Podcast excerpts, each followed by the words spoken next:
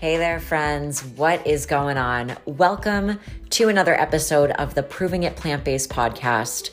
I am your host, Natalie, vegan trainer, vegan coach. I'm here to talk with you guys all things plant based diet, exercise, strength training, building overall healthy habits and lifestyle, and how to eat for your fitness goals and your future. So, welcome back if it is not your first time here. Welcome if it's your first time tuning in. I have got a great episode and interview for you today. I have been so excited to put this one out there for you guys because I feel that it is so beneficial for this conversation to get out into the world. Why? Because I am sitting down with Dr. Aaron Hartman. And he is the founder of the Richmond Integrative and Functional Medicine Platform, which is an in person and online community where he really helps patients heal, you know, chronic illnesses through holistic solutions and a plant based diet, right? So, a lot of us don't have access to, you know, holistic healthcare right? So I sit down with Dr. Aaron Hartman today and we talk about his own personal experience and how his career really shifted into integrative and functional medicine and how he uses this approach not only with his patients but also with his family. Okay? So I love this conversation so much because it really is, you know, sitting down and, and we talk about how lifestyle medicine can be so effective in healing whatever whatever your, you know, chronic illness might be, whether it's something small and minuscule or whether it's something, you know, larger scale, right? So I'm going to let him take the reins on this one and he can talk about his personal experience, which started in his own home with his daughter, his first foster child that he adopted. All right. So I hope you guys enjoyed this conversation as much as I do. And without further ado, here is Dr. Aaron Hartman.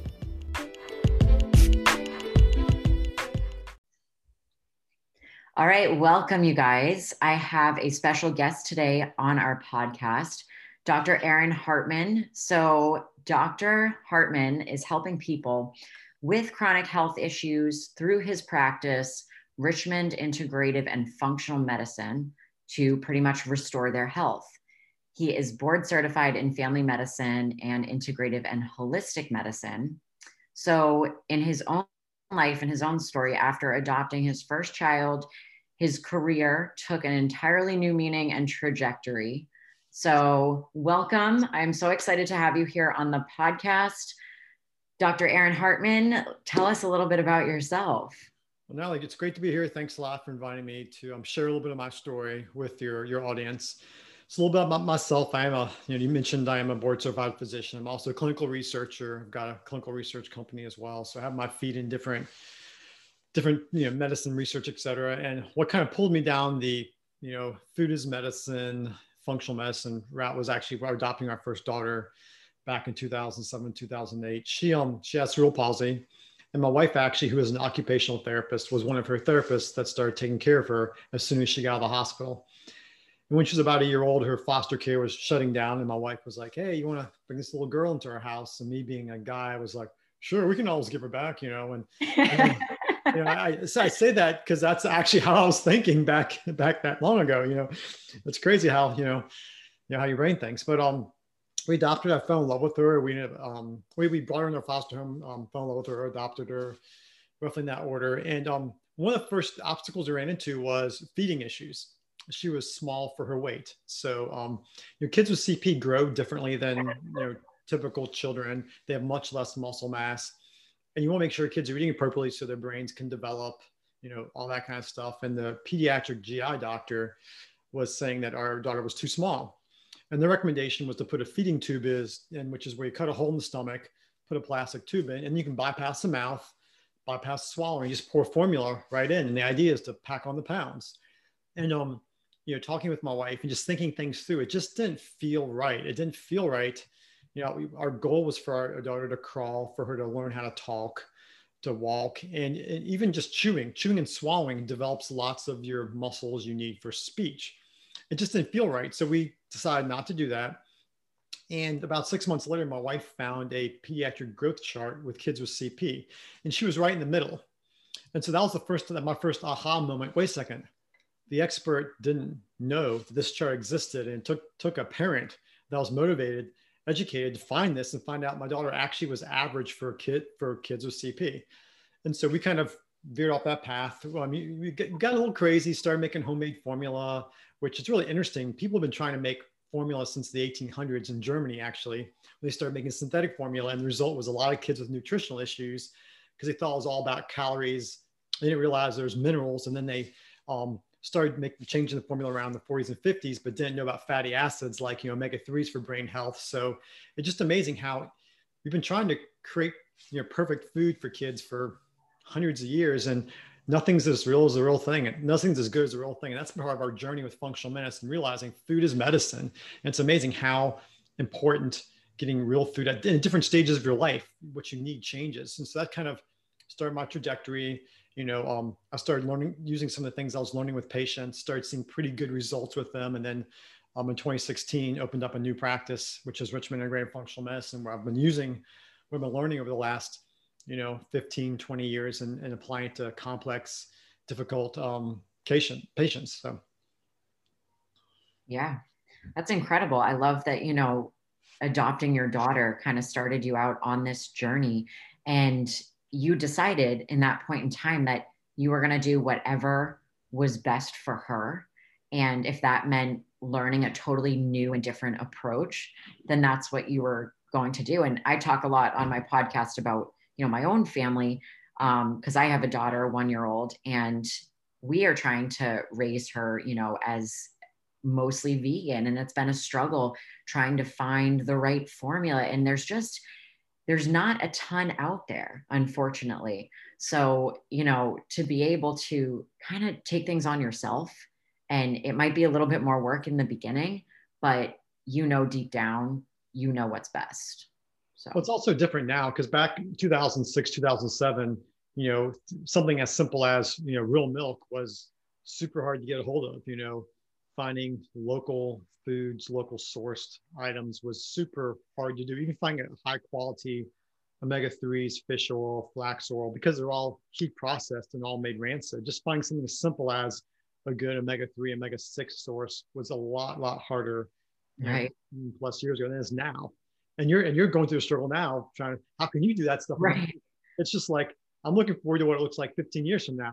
How hopefully how easier it is for anybody anywhere in the country to find really good quality food for their um for their health.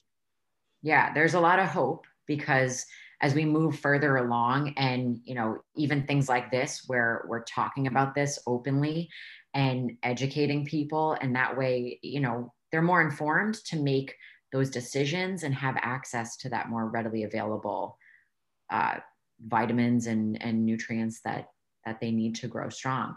So tell me, how old is your daughter now? And I know you have other kids as well. Yeah, well, we've got three kids. My oldest is 15, Anna's 15. Then we have um, 14 and uh, 10, soon to be 11 year old. And we adopted all of our kids. They all came from um, challenging situations, to say the least. And um, you know, they've they've all, you know, our son when he got him when he was six months old, he had really bad um, asthma and eczema. He actually was breathing so poorly that my wife would sleep with him on her chest because she was scared he'd stop breathing in the middle of the night.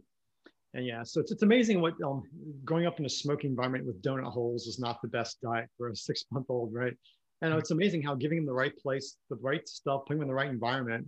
Um, within six months, his, his, his asthma was mostly cleared up, and, and within about two years, of skin um, was mostly cleared up. So it's just um, they've all that. You know, it's all been struggling. My wife had her own health issues. You know, I was talking with her last week, and she was reminding me she had toxic shock syndrome for a year.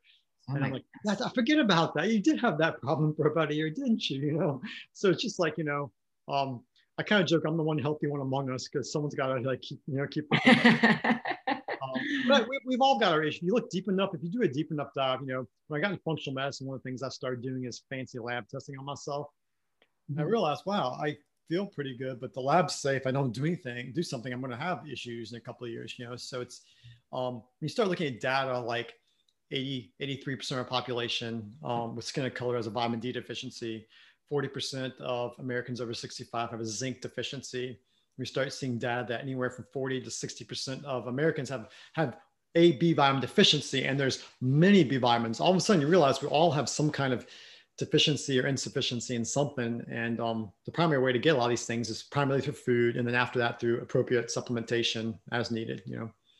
Right. It's good to know your numbers. It's good to have that blood work done on a regular basis so that you can really see that. And especially with a vegan or plant based diet, I think that's um, a common misconception that we're then going to be deficient in certain things. So tell me, how are vitamin deficiencies, you know, aiding in in chronic health issues in general, and what can people do?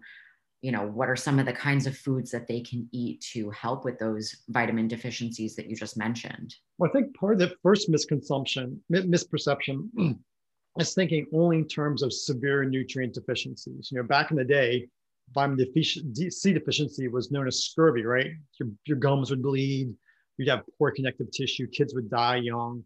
You know, um, rickets with vitamin D deficiency, kids would have you know, malshaping bones and stuff. And so today we're not seeing that extreme level. We're seeing low level deficiencies in multiple things. You know, I think a lot of people forget, you know, in 1900, there was actually um, corn was banned from France because of a nutrient deficiency in thiamine induced in that in that by that. And so kids were being born with cretinism and, and these all kinds of weird malformations. And so it's interesting how something that the Aztecs ate for millennia and they ground it on limestone, which help extract these B vitamins, right? Just something simple as processing a natural food can change its nutrient density. And so I think that what I'm seeing now is like multiple nutrient deficiencies, but low level, like a little bit of B, a little bit of D, a little bit of E, um, you know, you will have people with severe deficiencies like folic acid and B12, but I see lots of people with lots of deficiencies, even omega, even um, fatty acids, omega threes and sixes. You know, you talk about plant-based diet. You know, there was a while where we were we were removing all fats from our diet, right? Low fat, everything. And, the thing is, 80% of your brain is actually made out of fat. You know, as a female, you know, you know, female hormones, male hormones come from cholesterol, right? And so it's interesting. I do testing on people to see people with low fatty acids, low omega 3s, low omega 6s. And so I see all kinds of deficiencies across the spectrum. I, I, I don't want to say never because, you know, there's nothing, nothing is always 100% right. But I, it's, it's, I can't think of any off the top of my head that I've seen, I've done testing on that everything is fine. And so I see a lot of low level de- deficiencies, insufficiencies, and people that, you know, have mild issues up to severe illnesses. And I, I think to your point you said before, testing is key. Knowing your numbers are key because if you just base it on, you know, my nails are funny, so I've got zinc and selenium deficiency, or I've got ridges in my fingers, so I got protein deficiency, or my skin's dry, so maybe I'm lacking some omega sixes. That's like late stage stuff. By the time you start losing your hair, it's thin from you know protein, you know mal, mal um, malabsorption syndromes or whatever, that's pretty late. It's better to pick up the stuff early so you can change your trajectory. And that's where I think testing is huge. Um, and it's interesting how much of our deficiencies currently in America are based on our processed food diet. 80% of what Americans eat is processed. And people don't realize processing removes nutrients. That you know, you got to do something to food to make it last on a shelf for several years, right? Right. Absolutely. It's not, it's not supposed to last that long, you know. Yes, and I and I wanted to actually get into that just talking about processed foods in general and I think that so often we think okay, well, potato chips come from potatoes so there's some you know vegetable in there but that's really not the case because like you mentioned as we break this food down more and more it's losing all nutrient density whatsoever to becoming something that's really just empty calories so tell me about um, you know how eating processed food can directly relate to these chronic illnesses? Well, well, you know, I'm just going a few statistics, right? And this is from the Harvard School of Public Health that 80% of heart disease and 70% of cancer can be prevented by diet and lifestyle alone. And some data from the University of Florida that half of all chronic disease in our country can be directly attributed to eating processed foods. so so what is it? What's what's it about about these processed foods? So the first thing is is when you take um you know milk for example, you take milk and you homogenize, you heat it, you pasteurize, you remove the fat. You know you're removing the, the major source of vitamin A, D, E, and K, and most of those fatty acids, and actually some um, omega sixes that you actually need for developing developing bodies. Um, when you take wheat, you process wheat, you move most of the B vitamins, you remove most of the magnesium, most of the potassium, and you're left with plain, like you said, plain carbohydrates.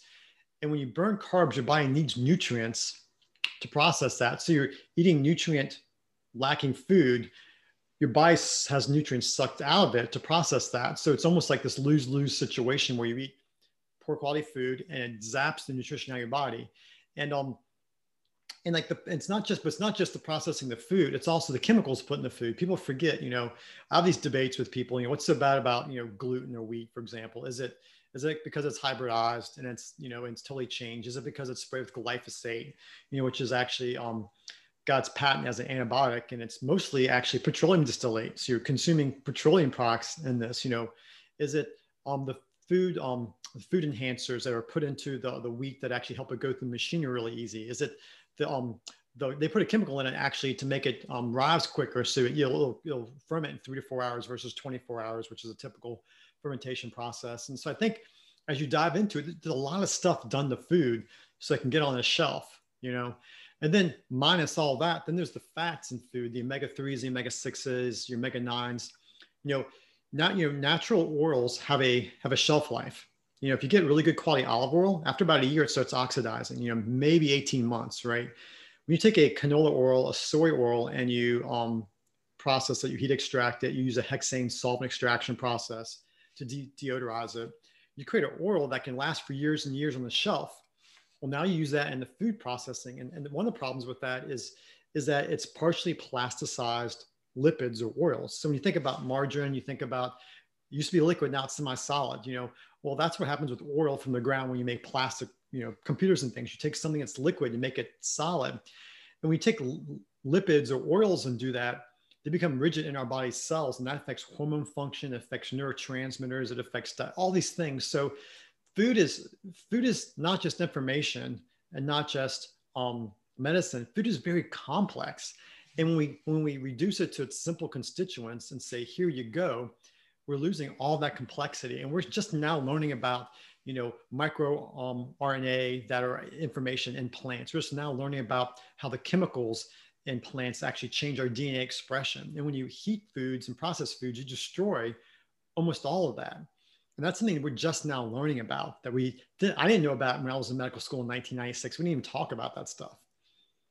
Yeah that's a really good point and actually brings me to a, a question. You know back when you were in medical school and and how your career has evolved and and how it's taken shape you know back then are they giving you any kind of information on food as mm-hmm. medicine or or any kind of nutritional recommendations uh, back then no I, I, specifically remember one of our the cardiologists and my professors lecturing us about how diet didn't matter and um, you know, I'm I'm an old, you know, I'm not sure this is this is dating me or not, but I'm I'm an old kind of old school Arnold Schwarzenegger fan from back in the day when all those movies and stuff. And I was just this popped up on YouTube phone, like just you know things randomly pop up. And There was a video of him in the 70s talking about his diet.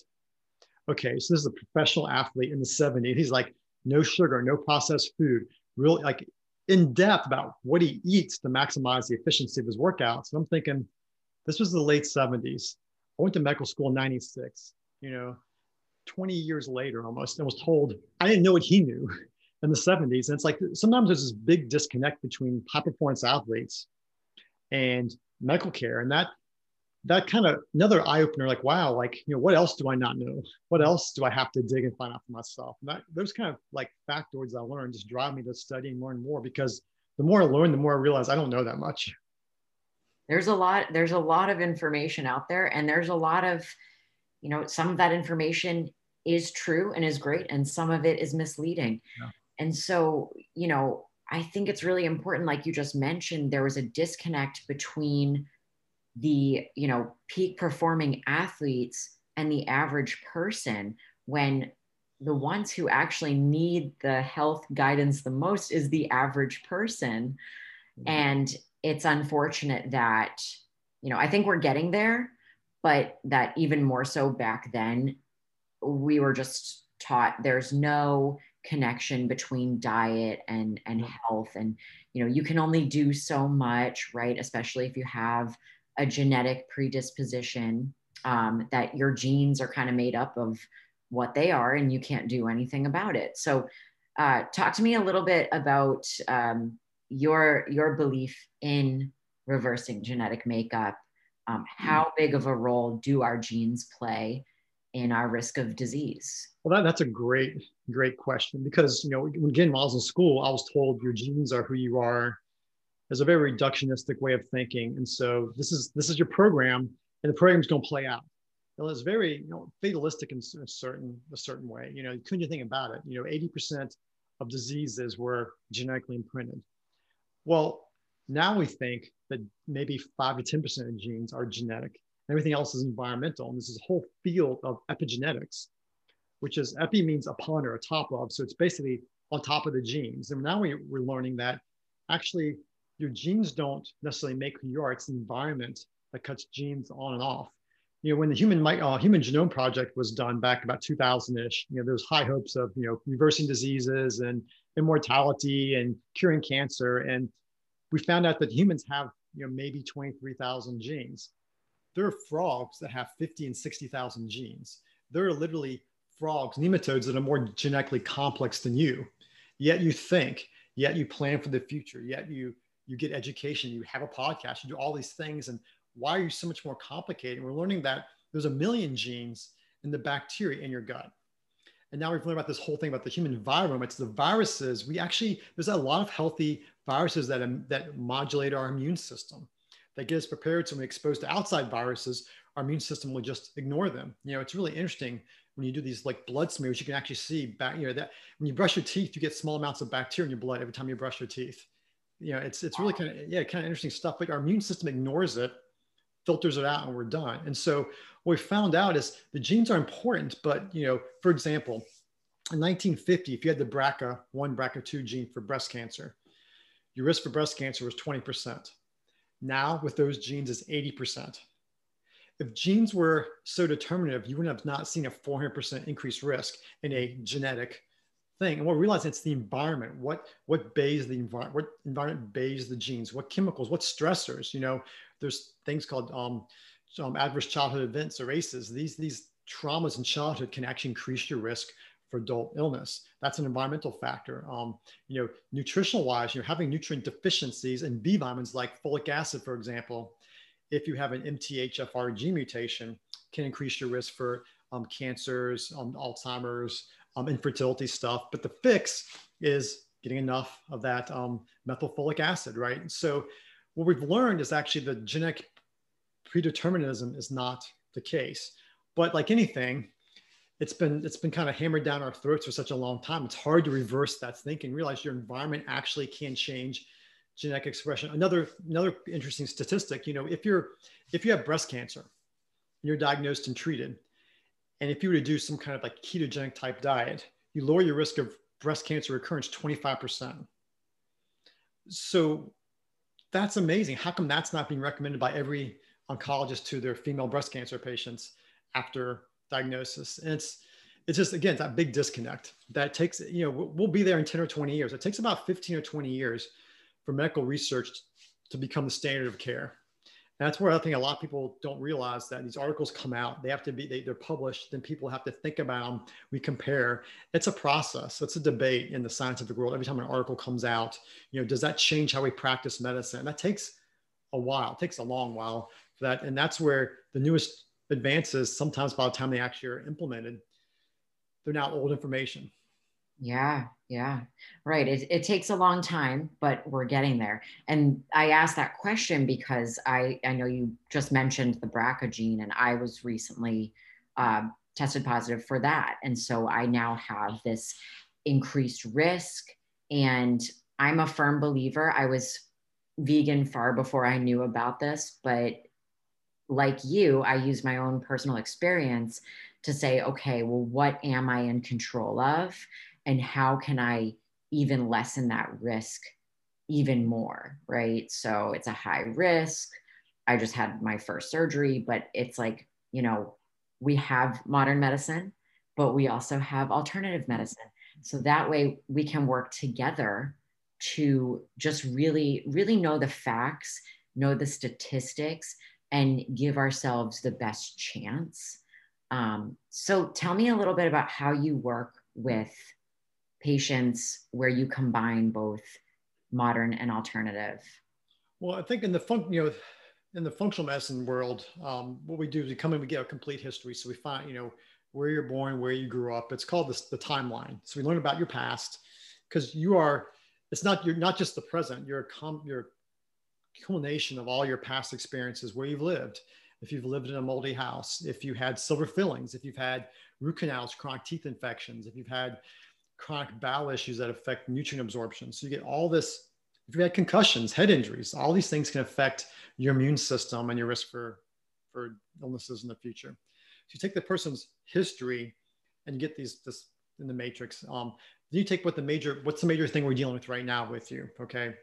And then based on that, we do comprehensive nutritional evaluation. You know, one of the one of the things in functional medicine is you want to take away what's hurting your body, give it what's lacking, and allow it to heal. And that's a very simple concept, but it's very much true. You know, what are you lacking? That's where nutritional testing comes into play. What, you know, minerals, vitamins, um, D, you know, vitamin D. You know, low vitamin D is associated with increased risk for epithelial cell cancers like breast, prostate, ovarian. So, you know, if someone has any any concern about you know any of those cancers at all, you want your D between 60 and 80, right? Checking your levels, you know, checking trace minerals, vitamin C, you know, NAC, N-acetylcysteine is a supplement that actually helps boost glutathione. So, doing some nutritional analysis then doing toxin analysis. Heavy metals are very, very common. The um, ATSDR, which is actually a um, a arm of the um, the um, the EPA, actually has like this whole this toxic list of things they're worried about. And the very number one, the top that list is arsenic, which is associated with cancer, diabetes, a whole host of things. And 20% of all the water in our country is contaminated with arsenic. And so other chemicals and toxins in these people's body, we need to need to either remove the source, or if it's a past source, we need to help your body detoxify. So that's kind of how we, we take the past, the present, we do testing, and then we figure out, you know, a, a program with the patient. And I kind of tell them it's, it's always a work in progress because the ultimate, you know, test is that one-on-one. You are your own test tube, so to speak. So as you start doing interventions and you follow your labs, your body's way more complicated than anything. Your body's smarter than I am. and so how's your body respond to stuff? And so then you see, well, your body, you give someone folic acid and they feel terrible and awful. You're like, oh, well, they've got this gene. They need hydroxycobalamin, not folic acid, right? And then you, you give them that one. Oh, yeah, now your homocysteine comes down. Okay. And it's just a work in progress. And sometimes it takes a year or two to kind of walk through some of these things and even to find out environmental triggers. You know, it's, it's amazing how many chemical yeah, there's over 80,000 chemicals in the environment right now. The EPA is like is, is, is watching, and only about two to 3,000 have been tested for safety. It's just so much stuff out there. And just if you have any risk for any disease at all, just being aware of that and making your environment as clean as possible. And we go through all these principles, individualize it for the patient, and then we just kind of, you know, go forward and see how things go. It's it's it's it's a lot of fun, but it's also challenging for people because we all live in the real world. We have real lives and real families and real responsibilities and you know it makes it hard sometimes to implement um, implement changes with all these things.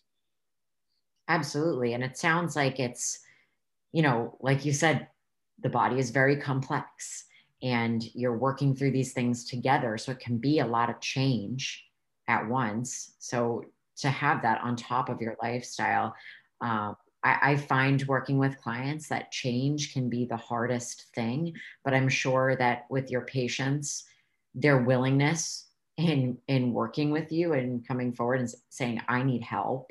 And you know just being open to that is definitely step one. So that's really the best thing um, possible.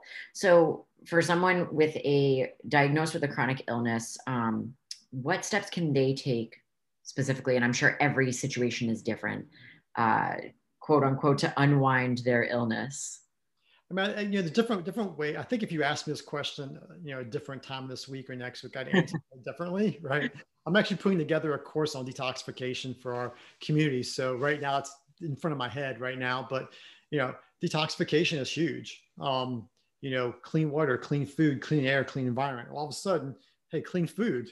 What does clean food mean, right? That's all of a sudden all the, you know, I, I say organic, but that's like the lowest hanging fruit. You probably know it. that's just the entry level. You know, that's not the the best type of, but that's that's kind of an entry level of how do you start eating cleaner, clean water, clean food, environment, and then helping your body to detoxify. You know, which usually means then finding out what nutrients you're deficient in, fixing those, your body can clean itself up a better. So I kind of right now because of where I'm at with some of my, some of our community stuff, I would just say detoxification, clean water, clean food, clean air, clean environment. That's a great starting point. And um, you can pick and pick any one of those areas that you feel comfortable. Like, hey, I I think I'm ready to tackle this. You know, what does it mean to eat clean food? Yeah. Um, clean air. What does clean air mean? You know, people don't realize how filthy the air in buildings is. You know, um, particulates, PM 2.5, which are these little microparticulates in the air that can cause lung inflammation and affect your immune system. Actually, there's data from NOAA that inhaled microparticles can increase your risk for um, cardiovascular heart disease and Alzheimer's, right?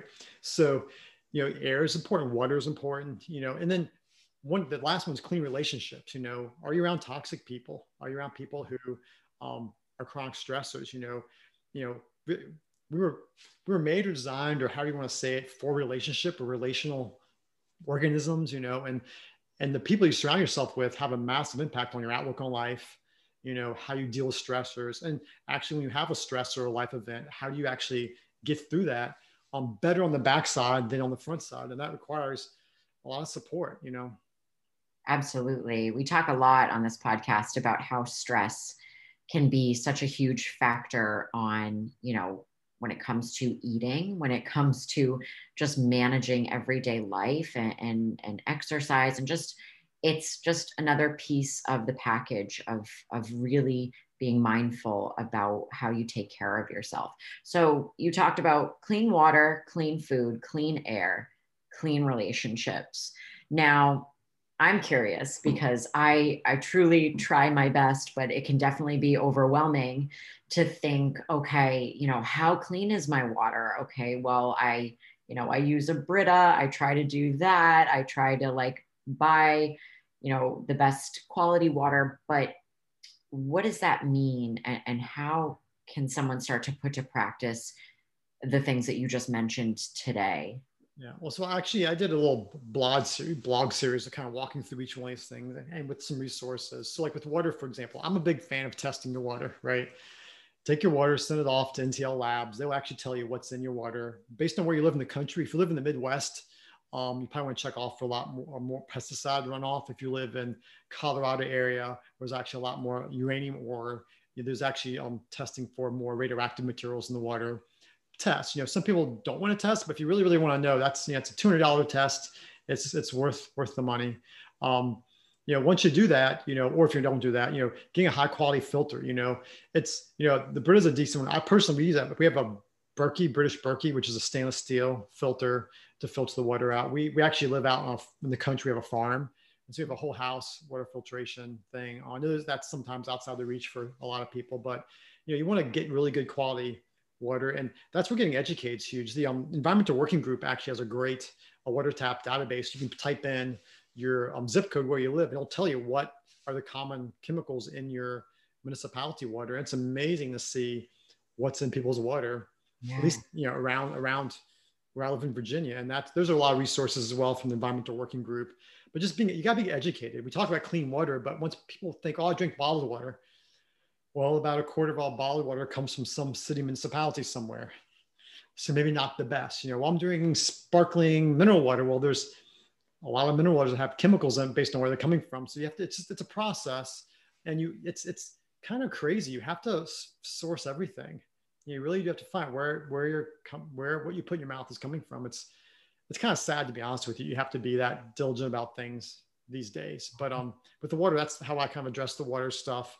And um, with our, we live in a well, so I tend to check our water every year to make sure things are okay, because um, environmental things can affect, you know, water table levels can affect the quality of your water, but just starting somewhere. And, I've, I've, and because it's such a big thing, I've done a, a blog series on and kind of put these steps out one, two, three, four, and five for people to walk through because it's hard. You know, um, you think something like clean water is simple, then you realize, well, maybe it's not. Then like, the, you know, for women, for example, with, with breast cancer, these things called neuroendocrine disruptors, which are chemicals that act like hormones well, plastics are actually full of these things. So all of a sudden, not drinking out plastic containers, you know, is a big deal. Not taking heated um, water and putting it in the plastic container and drinking out, not microwaving stuff, superheating it and having the plastics leach out of, you know, those things into your food or beverage or drinking. So it, it can get really, really granular and overwhelming, which is the reason why having people that can help walk you through this can be helpful because wherever you've been, someone's been there before, you know? Yeah. And I think like all these points that you're mentioning it's just being really intentional and mindful there are things that we don't even think about in our day to day right you're going to heat something up in a tupperware container in the microwave or you're drinking out of a plastic water bottle and the unfortunate part is for the average person i would say more often than not that sense of overwhelm starts to creep in. Um, you know i've had this conversation with my mom who who is undergoing breast cancer treatment and like you know it would be great if we could cut back on the meat a little bit or we could cut back here and there.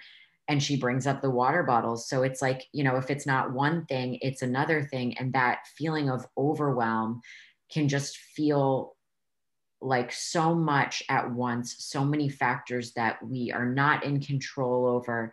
But like you mentioned starting small starting to be more aware of those little things that that we can do having that clean water thinking about the toxic relationships. So now talking about food and you mentioned organic food is kind of like the lowest hanging fruit. So so what's the next step? Well i mean there's different like certifications whether it's um, biodynamic you know that you can go to the store and buy you know um, I think biológico was the term down in South America when we'd buy stuff down there. But you really want to source individually. Like if you get, um, you know, apples are a great example. Apples, you know, I, I remember being at Whole Foods a couple of years ago, and they're like, our, all of our apples have natural coatings on them, right? And they had a list of all the natural coatings, and petroleum was one of the natural coatings. You know, is that something you want to put in your body? Right. Probably not. So, like, you know, finding sourcing things. That's where local farmers markets are huge. Here in Virginia, we have a um, a co-op called Fall Line Farms. You can actually buy from the local farmers. But even then, making sure, hey, how do you, you know, how do you raise your strawberries? You know, there's low spray, there's low spray strawberries, and then there's organic. You know, and um, you know, getting that level of granularity with things. But you know, sourcing things locally is helpful because then you're getting the most nutrient dense food. You know, that's another thing people don't, talk about. Equally, eating locally, your body's needs change seasonally. You need more. You need more protein and fat to keep your body warm in the wintertime than the summertime you know you it says you need more um, it's interesting in the spring when coming on the winter all the things that are growing are the microgreens are crazy nutrient dense you know maybe nature is like you should detoxify after the winter right? It's interesting how these things cycle naturally. Mm-hmm. um, and so eating locally um, thinking globally which is crazy you know people have heard that before but getting local is, is huge. And then for things you can't get local find good sources you know. I put together a guide for all my patients that you know costco for example if you, they have probably the best priced um, Alaskan salmon anywhere you can get, and it's frozen. It comes in if you want salmon, they're good quality wild caught salmon. That's a great place. They have good prices on um, European cheeses and organic berries. And you kind of find your local place for it. You know, with our milk, we get ours from a local um, a local um, farm. It's actually it's raw milk. You know, it's um, and, and that's milk is tricky because if it, it's crazy one thing about animal animal based products is that they concentrate all the chemicals they're exposed to. So a cow that's given grain full of glyphosate, that's given a recombinant bovine growth hormone, they're going to concentrate that in the meat, meat and the milk. And so if you can't find a good source for it, you really probably shouldn't be consuming it because it, you know, those animals concentrate that stuff in their bodies. And so sourcing things like that, you know, finding things locally, um, and then you know, and being aware, of growing, having a little garden in your backyard, growing your own tomato plants, your own basic stuff, getting involved itself. We just got we just got actually um, some beehives um, this past week. We set up in the backside because I'm like, it'd be kind of cool to have some honey. You know, we got oh, yeah. we got our pasture, we got our chickens, we got you know, a little orchard stuff. And it's like, we, I think we should um do some bees, right? And it's just everybody doesn't have to have a farm, but you can you, anybody can grow a tomato plant in the backyard. You know, anybody can have a miniature um, strawberry patch or you know small little you know raised bed garden. Just be more engaged with your food and where it comes from. I think you know. You know Joel Salatin, who's a local organic farmer here in Virginia. Um, I don't know if you ever heard of Joel Salatin or not. He's written a couple of good books, but he talks about kids coming out to his farm, getting off a bus and going, "Where's the salsa tree?" And it's like that disconnect.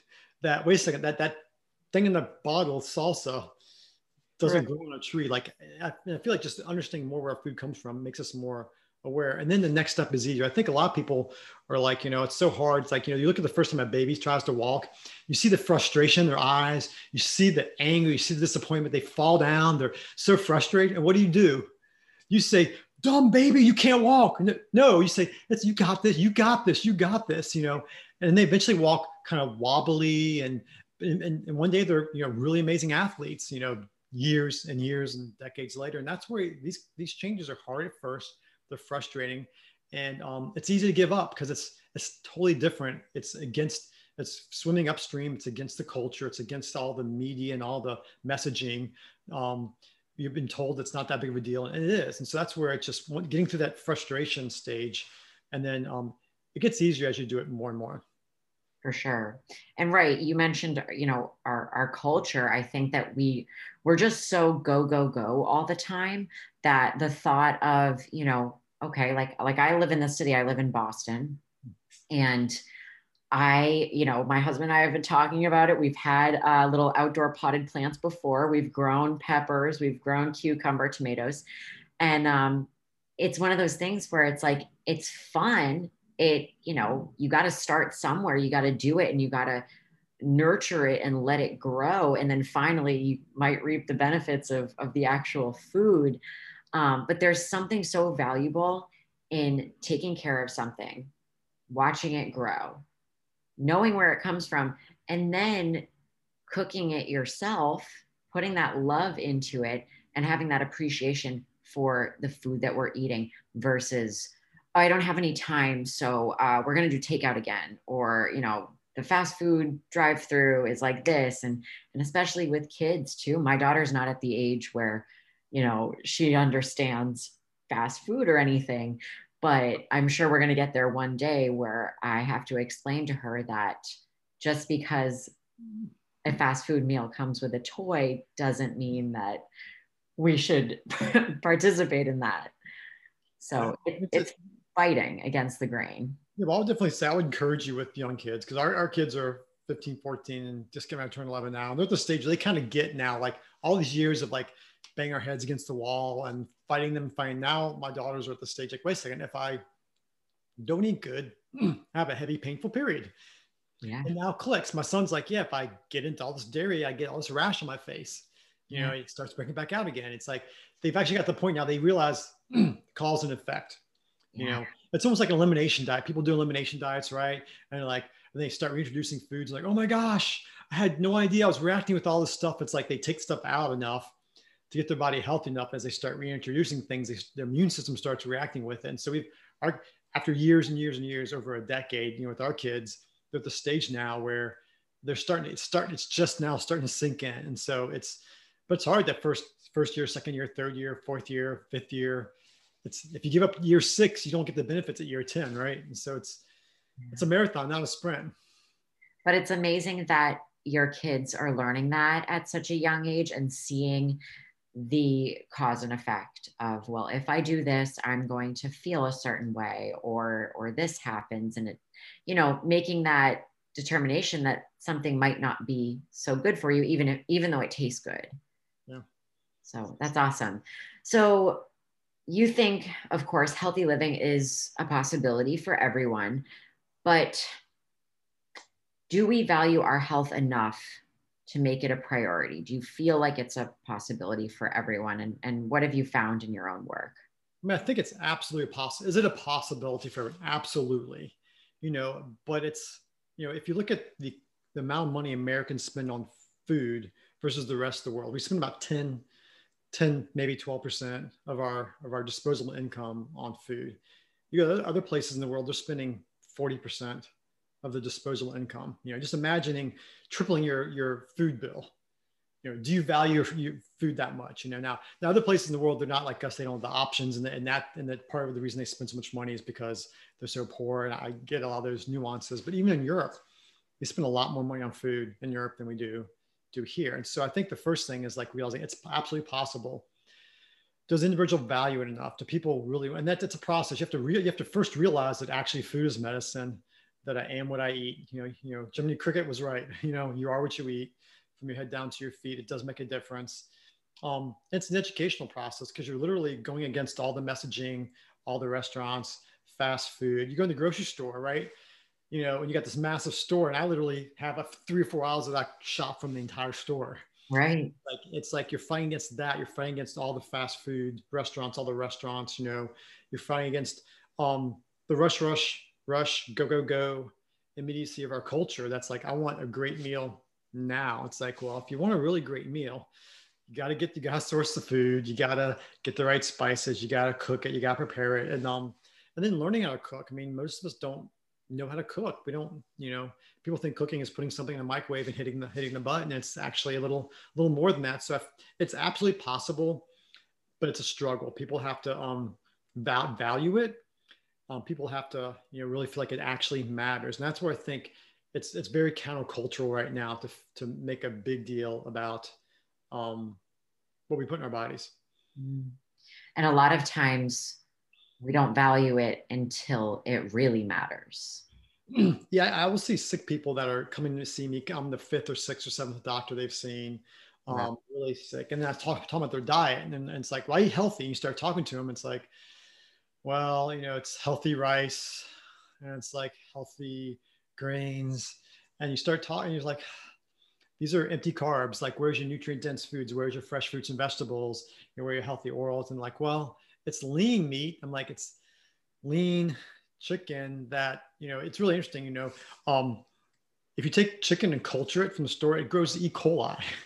Like it, you know women with current with recurrent utis if you can't figure out where it's coming from you're young younger female there was an interesting study looking at a good association with chicken consumption and UTI. So why is that? Because there's so much E. coli growing on the chicken, even after it's been bleached, right? Like, like that knowledge, like it's just, and then believing that, believing that I'm not just some crazy guy with some crazy statistic. Like, no, these are actual, you know, PubMed articles you can find, you know, um, and then trying to make the changes slowly. I feel like that's just just fighting against all the messaging, and it's hard, you know. Yes, yes. Absolutely. So, to wrap this up, I have one final question for you to kind of bring it back full circle and talk about your daughter. And, and of course, um, what was the single best intervention um, that kind of changed the trajectory of her health? The single, obviously, she's thriving now. Yeah, yeah. The thing, the single, I mean, we still have work to do. I mean, she is walking with forearm crutches, you know, what yeah. she wasn't supposed to walk ever. And wow. she talks and she was never supposed to talk. And, she loves playing card games. You know, it's um, yeah. She, uh, but the single biggest intervention was actually the food we gave her. You know, um, re, um, realizing that real food made a difference. And as I studied and learned, I learned the importance of first of real food, then real fats, nutrient dense foods. Um, starting to use lipids as medicine. You know, people thought food is medicine. We use lipids, healthy fats and oils as medicine. Um, um, nutrient dense foods, mineral dense foods. That was the biggest intervention with all of our kids that made the biggest difference was removing the bad food and putting good food in. You know, we use all kinds of fancy testing.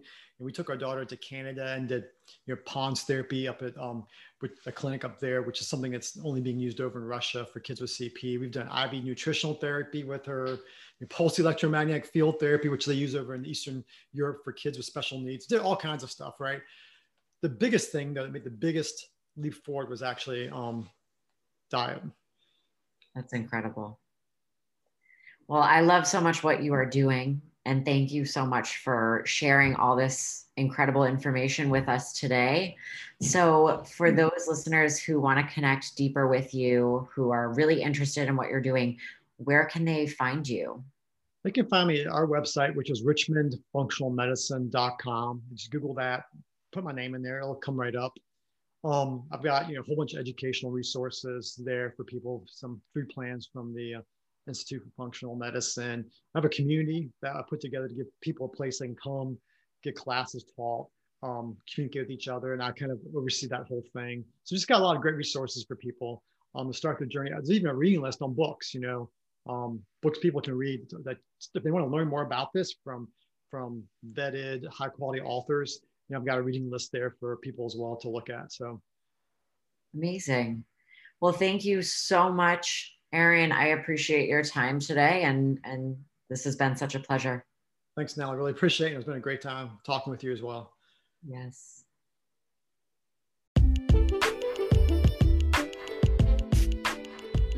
Was this conversation just not incredible? I absolutely loved the insights and the information that Dr. Hartman gave to us, how we can take little action steps to start to better our health right internally because holistic healing starts from what we put into our body, what we surround ourselves with, the stress, the lifestyle, the kinds of food that we're eating, the kinds of water we are drinking, and just being really mindful about how we can start to better our health now and not wait until our health depends on it. So, if you are interested in learning more about what Dr. Hartman does, you can go ahead and visit his website at Richmond, that's R I C H M O N D, functionalmedicine.com. That's richmondfunctionalmedicine.com. I will link that in the show notes. Go ahead and subscribe to the podcast. Go ahead and share this episode with a friend, or even better, give us a rating and a review on Apple Podcasts or wherever you listen to podcasts. So, if you love this, I would truly appreciate that. And if you want to go ahead and even tag us on Instagram, you can go ahead and find me at Natalie Falco underscore veg fit, or you can tag us at proving it plant based. I hope you guys found this episode insightful and you learned a little bit, and maybe you can share it with a friend or family member that you care about. All right. So until next time and until next week, you guys take care of your bodies, take care of your minds, do something good for yourself, for the environment, and for your future. And I will talk to you soon.